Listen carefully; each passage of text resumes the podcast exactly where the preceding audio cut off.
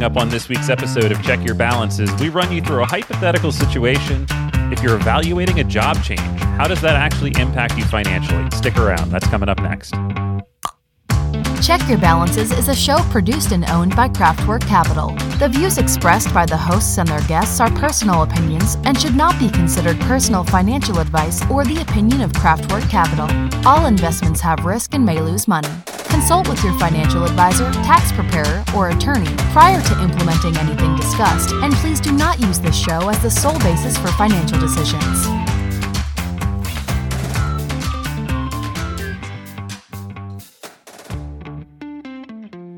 Welcome back to another week of Check Your Balances. I'm Ross Anderson, joined as always by my friend and co host, Dan Maseka. Dan, great to see you. Good to see you as well, Ross. We're talking financial planning today. I realize we talk about financial planning in most of our episodes in one form or another, but we're going to actually get into a financial planning example. And I think this is actually going to be fun. I hope our listeners enjoy it. So, today we're going to talk about an example that probably is going to face at least a fair number of you out there, and that is whether to take a new job opportunity or not. Now, there are a lot of factors that come into play as you're evaluating job opportunities. I know that I've faced them myself, and one is evaluating whether you want to put yourself in the discomfort of going into a new scenario or staying where you might be happy, might have people you like, and in a job that's accommodating to all your current needs. I mean, Dan, you and I both know there is a lot of comfort in the devil you know, right? I mean, even even if you're not completely satisfied in your job right now, the fact that you know the quirks and you are aware of the things you don't like, that gives a lot of people comfort. Certainly. You know, you reach a certain age where you don't even want to meet new people you know the people you know. You don't need more people in your life. You have your best friends at work. You don't want to build new relationships. You get old and crotchety. Who's going to love an old crotchety man? Nobody. Or or woman, Dan. Come on now. I was speaking about myself, Ross. This is 2022, all right? So on the one hand, you have a job you like. Perhaps you're making plenty of money for your current lifestyle. You have friends at your workplace. You're comfortable. You may have amazing benefits and workplace perks like gyms and yoga and movie nights and all these great things, what would tempt you to stray to the other side? Oftentimes, more money. More money can help you accelerate your financial goals, give you perhaps some extra comfort. Uh, so, you know, it's a real decision people are facing, and you have to decide where the value is for you. And I think this is particularly relevant right now because you've got a kind of frenzied job market in a lot of areas. Uh, now, not everybody's dealing with this. Not every skill set is in you know the the exact same levels of demand. But I know from friends that are recruiters and just from what I've seen going on in the industry that uh, there's a lot of demand for talent. And so, for folks that are out there thinking, you know, maybe there is something out there, I think this is an interesting time to be looking the other thing that's happening that I think is causing a lot of people to at least consider their options is simply the inflation uh, and that existing employers tend to really anchor to what they're already paying you. And similar to the way that we all anchor to our prices, right? People get frustrated when they watch things like gas go up. That's what, because we remember paying cheaper prices for gas a month ago or three months before that, right? We think that's what gas should cost because that's what I was paying for it. When you go to the pump today and it's more, you know, that's kind of frustrating.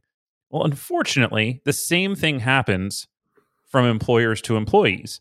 If they know that you were comfortable on X salary yesterday and you come back with a demand of something much higher, they have the same level of frustration with their talent pool. And that's really strange because if you go to somebody new and they demand a much higher salary tier, in theory, you should have been happier giving that to somebody that already worked there, that already knows the systems, that doesn't have that training debt that you have to kind of work through as you bring somebody on. But it seems like people get much better offers when they're jumping ship. Uh, and so I, you know, as part of the millennial culture that gets blamed for all of this job hopping stuff, I'm willing to embrace that. But that's the reality that I've seen as well. Uh, and so I think that's why this comes up so often as a financial planning question it's like the reverse devil you know for employers is the way things are being practiced. The hardest thing is to attract and retain a talented employee. But like you said, you see it much more often where they'll pay outside people more to come join their organization than give meaningful raises to people already within.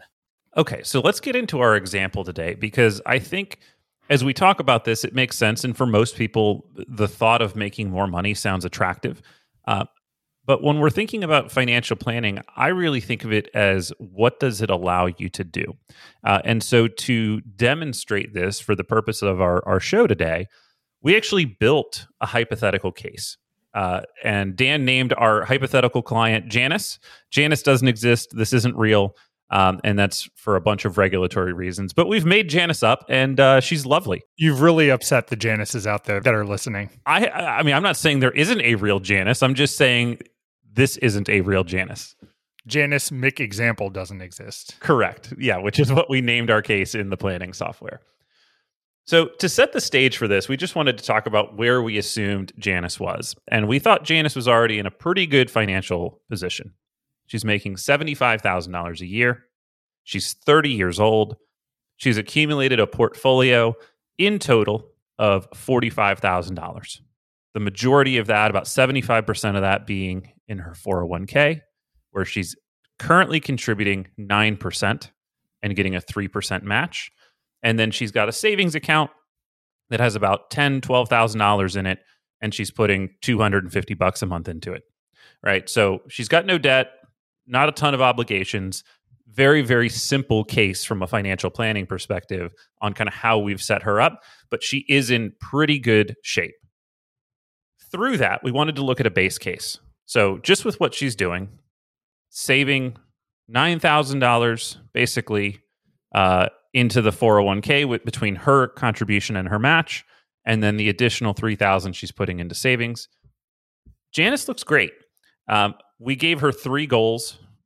The first two are basically retirement spending. Um, so we kind of broke that up into a core living expenses, kind of a keep the lights on expense, and probably where we think her lifestyle is.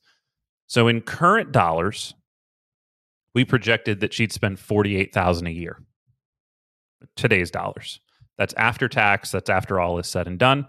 And then we also put on there a home down payment goal of $50,000 in about five years.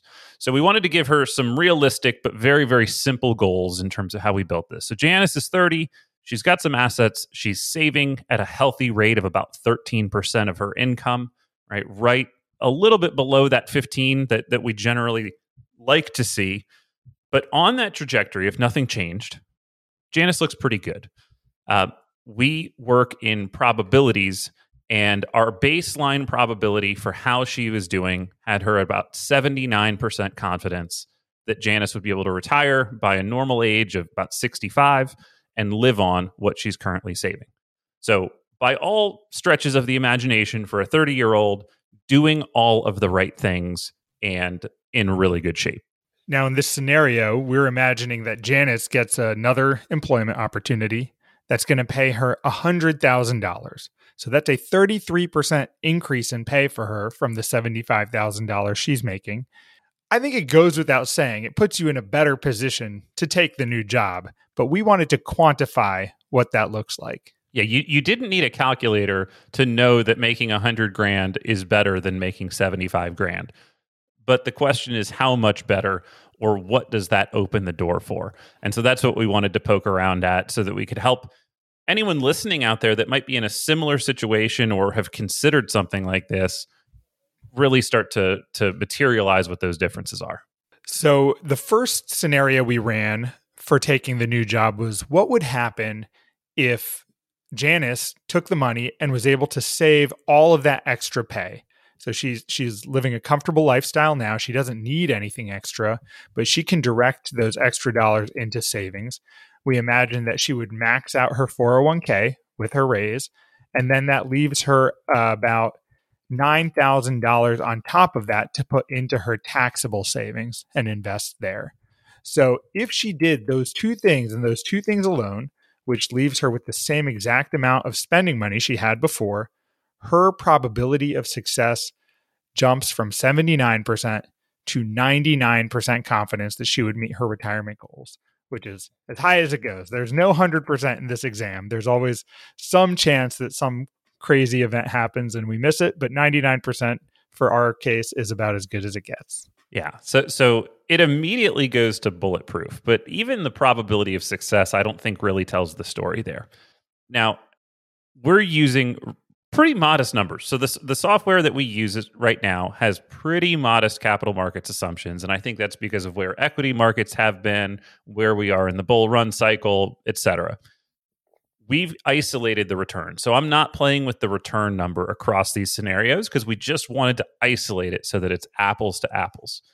So with the same 5.67% return, that's what we're showing, sub 6% lifetime returns. And again, Janice is 30. We're projecting this out until like her age 94, I think. So realistically, her returns should be better than that you know over the next 5. decade 5.67 nominal returns right not even inflation adjusted real returns yeah that's that's an adjusted real return in this of 3.42 so we are not suggesting that Janice blows the doors off as an investor okay so this is how different it is at her current level of savings by age 65 Janice is likely to accumulate about 1.6 million dollars and that's great right she she's saving basically uh, twelve thousand dollars a year, give or take, right now. You know, f- for twelve thousand dollars plus a, a currently fairly modest portfolio to turn into one point six million.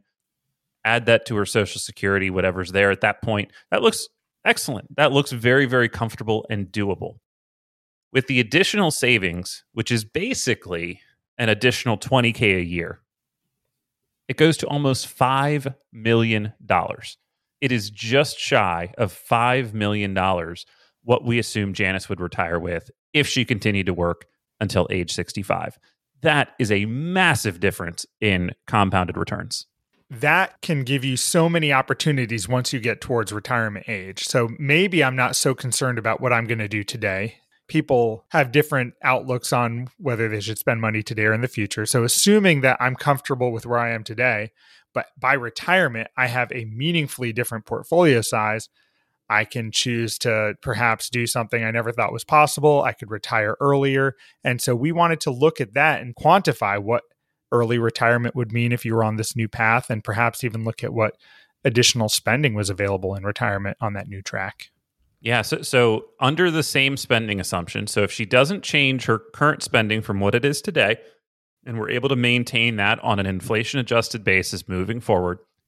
The new retirement age that Janice can now basically be at with the same level of confidence she would be today. So we had it at 79% confidence that she could retire comfortably by age 65. The new one's at 81%. So so very very similar. And that's at age 54. That is 11 years sooner that Janice can now afford to retire if she's able to contribute this new savings to her retirement projections. Yeah, that's over a decade of your life to commit to whatever you want to. That's that's meaningful. Yeah, that's likely more than 10% of your lifespan in in all likelihood, right? Like that is an incredibly long amount of time to be able to add back. And again, that doesn't necessarily mean that Janice is going to choose to do that.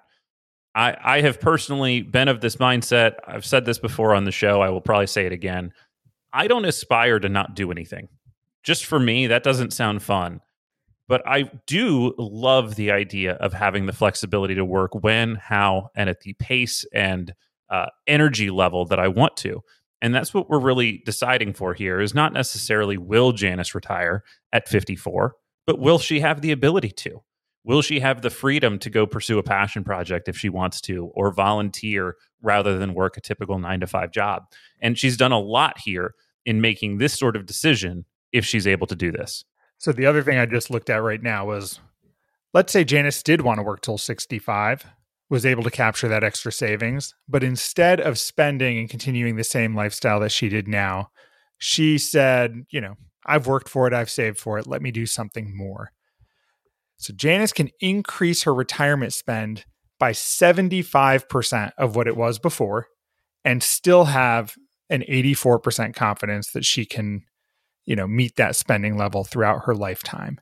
So that still puts us at even a better probability than her base case of meeting her retirement goals with substantially higher spending numbers. And so realistically, you know, we isolated some of these things so that we could have this discussion and just talk about how stark of a difference it is. Um, and and that's really helpful when you're trying to make a single decision in in a bubble is just to isolate those things down. What I think is likely to happen with somebody like this, if you actually take this big of a of a pay increase, like a third additional pay, right? Uh, is that I think she's probably going to spend a little bit more. We should give her as planners permission to have a little bit of lifestyle creep if she would like to, uh, while also creating a savings plan that is going to allow her to supercharge this retirement savings. So I don't necessarily think that the realistic outcome of a conversation like this is you're going to commit every single dollar of new income to not having fun and not enjoying it. Because the reality in our business is that we don't know if Janice is going to make it to 65 or even 54, right? We want to be in the business of enjoying life today while also balancing for that future. And that is really how I think of financial planning. Uh, I think of that balance all the time. It's kind of this YOLO versus what if I live too long that you should be weighing on a day to day basis. But this really allows Janice a lot of flexibility to potentially increase her budget on some lifestyle items while still supercharging her savings and putting herself in a way better position moving forward. On a similar note, I'm not sure this decision is weighed out the same for someone who's 30 versus someone who's, you know, in their late 50s. So the fact that Janice has decades of compounding means that this difference is going to be uh, it's going to materialize in a really big way come retirement and you probably need to think about it as such even if you're in a position where you're currently happy with your employer but if you're in your late 50s gearing up for retirement and are at a job that you love the impact of a higher salary won't be the same by the time you're 65 because your money is basically what it is. Those dollars won't have the same opportunity to compound and contribute in as large a way to your portfolio. So I, I tend to weigh happiness a little bit heavier the older we get and the closer we are to our to our goals. Um, and I also give happiness a lot of weight for younger folks too, but you know, we, we want to scrutinize it a little more and make sure we're not jeopardizing your future goals. Well, yeah, and and we're clearly just we, have had to cross a lot of bridges here to have this discussion. We wanted to present an example case without necessarily uh, breaking a bunch of regulatory rules. So, so we've had to make a bunch of assumptions. We're assuming that this new job is within Janice's skill set and that it's not going to make her miserable. Right? If you are in a horrible situation and you're miserable because of the job, it doesn't matter if you can retire 11 years early, you're still going to have to do the job for the next 24 years. That's a very long time. So, we're not advocating that somebody put money above all in terms of making these decisions. I just think it's very difficult to think about what is the impact of an additional 25 grand of income without really thinking about what it could do for you. And, and that's the lens that we wanted to share this with. Ross, are you comfortable sharing your most miserable job? Uh, I am. Um, I, I feel bad saying it because they were good people, but I did an internship in college at Smithfield Foods. Uh, and it wasn't that uh, they were mean to me or anything like that. It was just a very poor fit in terms of the role and what I was doing. Um, and and uh, I immediately changed majors for what it was. I, I, was actually a marketing major at the time. And before I even got back to school that next semester, I had changed to finance. Uh, so I'm actually very grateful for that job, even though it was not a fun experience for me but that job really uh, changed my trajectory to the one that I'm currently on and and uh, enjoying. So I thank them for that, and uh, yeah, no no no ill will towards the folks there. I also worked for a marketing company over the summer, and my job was to call every business listing they had in their catalog and verify that the person in charge of whatever category I was looking at was still there and still the appropriate contact person. There were thousands of names and that catalog was so outdated. I would say, you know, perhaps 15 or 20% of the people were dead, uh, which was awkward. Holy cow. And then the rest of them were just gone. So, so what I spent that summer doing was cataloging when competitors to Smithfield ran like grocery store coupons in every category they competed in. And so for like people that don't know Smithfield, it was like spiral hams and bacon and like a bunch of like random stuff and I spent my day looking at a digital archive of grocery store coupons. I can't imagine a worse way to spend a day. And again, like that was just me. That was for me, not not uh, anything that they're doing. I feel bad. Uh, I don't want it to sound like I'm ripping on them, but uh, that was a horrible way for me to spend a day, especially a summer. You were like a 50s TV mom tracking coupons. Yeah, but I wasn't even saving any money doing it. It was just like and and so many of them were obvious. Like you get hot dog ads in the summer when people are barbecuing and then you, you know, get other ads around the holidays for hams. Like I mean some of it was like, yeah, of course that's when the ads for honey baked ham are out. Like uh, is yeah some some of it was very very strange but uh, i hope whatever i did for them created some value uh, beyond my my effort well, we hope that all of you find happiness in whatever your work endeavors lead you to. As always, if you have any questions that you want us to cover on the show or want to share your worst professional experience, we would certainly love to hear it. Email us at checkyourbalances at outlook.com. Also, if you want a copy of the plan, uh, we didn't actually write any recommendations, but if you just want to see the difference, um, I'm willing to send this out to, to anybody that wants to see it, the the planning projections because um, I do think that the numbers are interesting. So if you, if you want to learn about Janice's job change, we can we can send you those projections as well. Just shoot us an email. Thanks everybody for tuning in this week. We hope this is helpful. We'll catch you next time.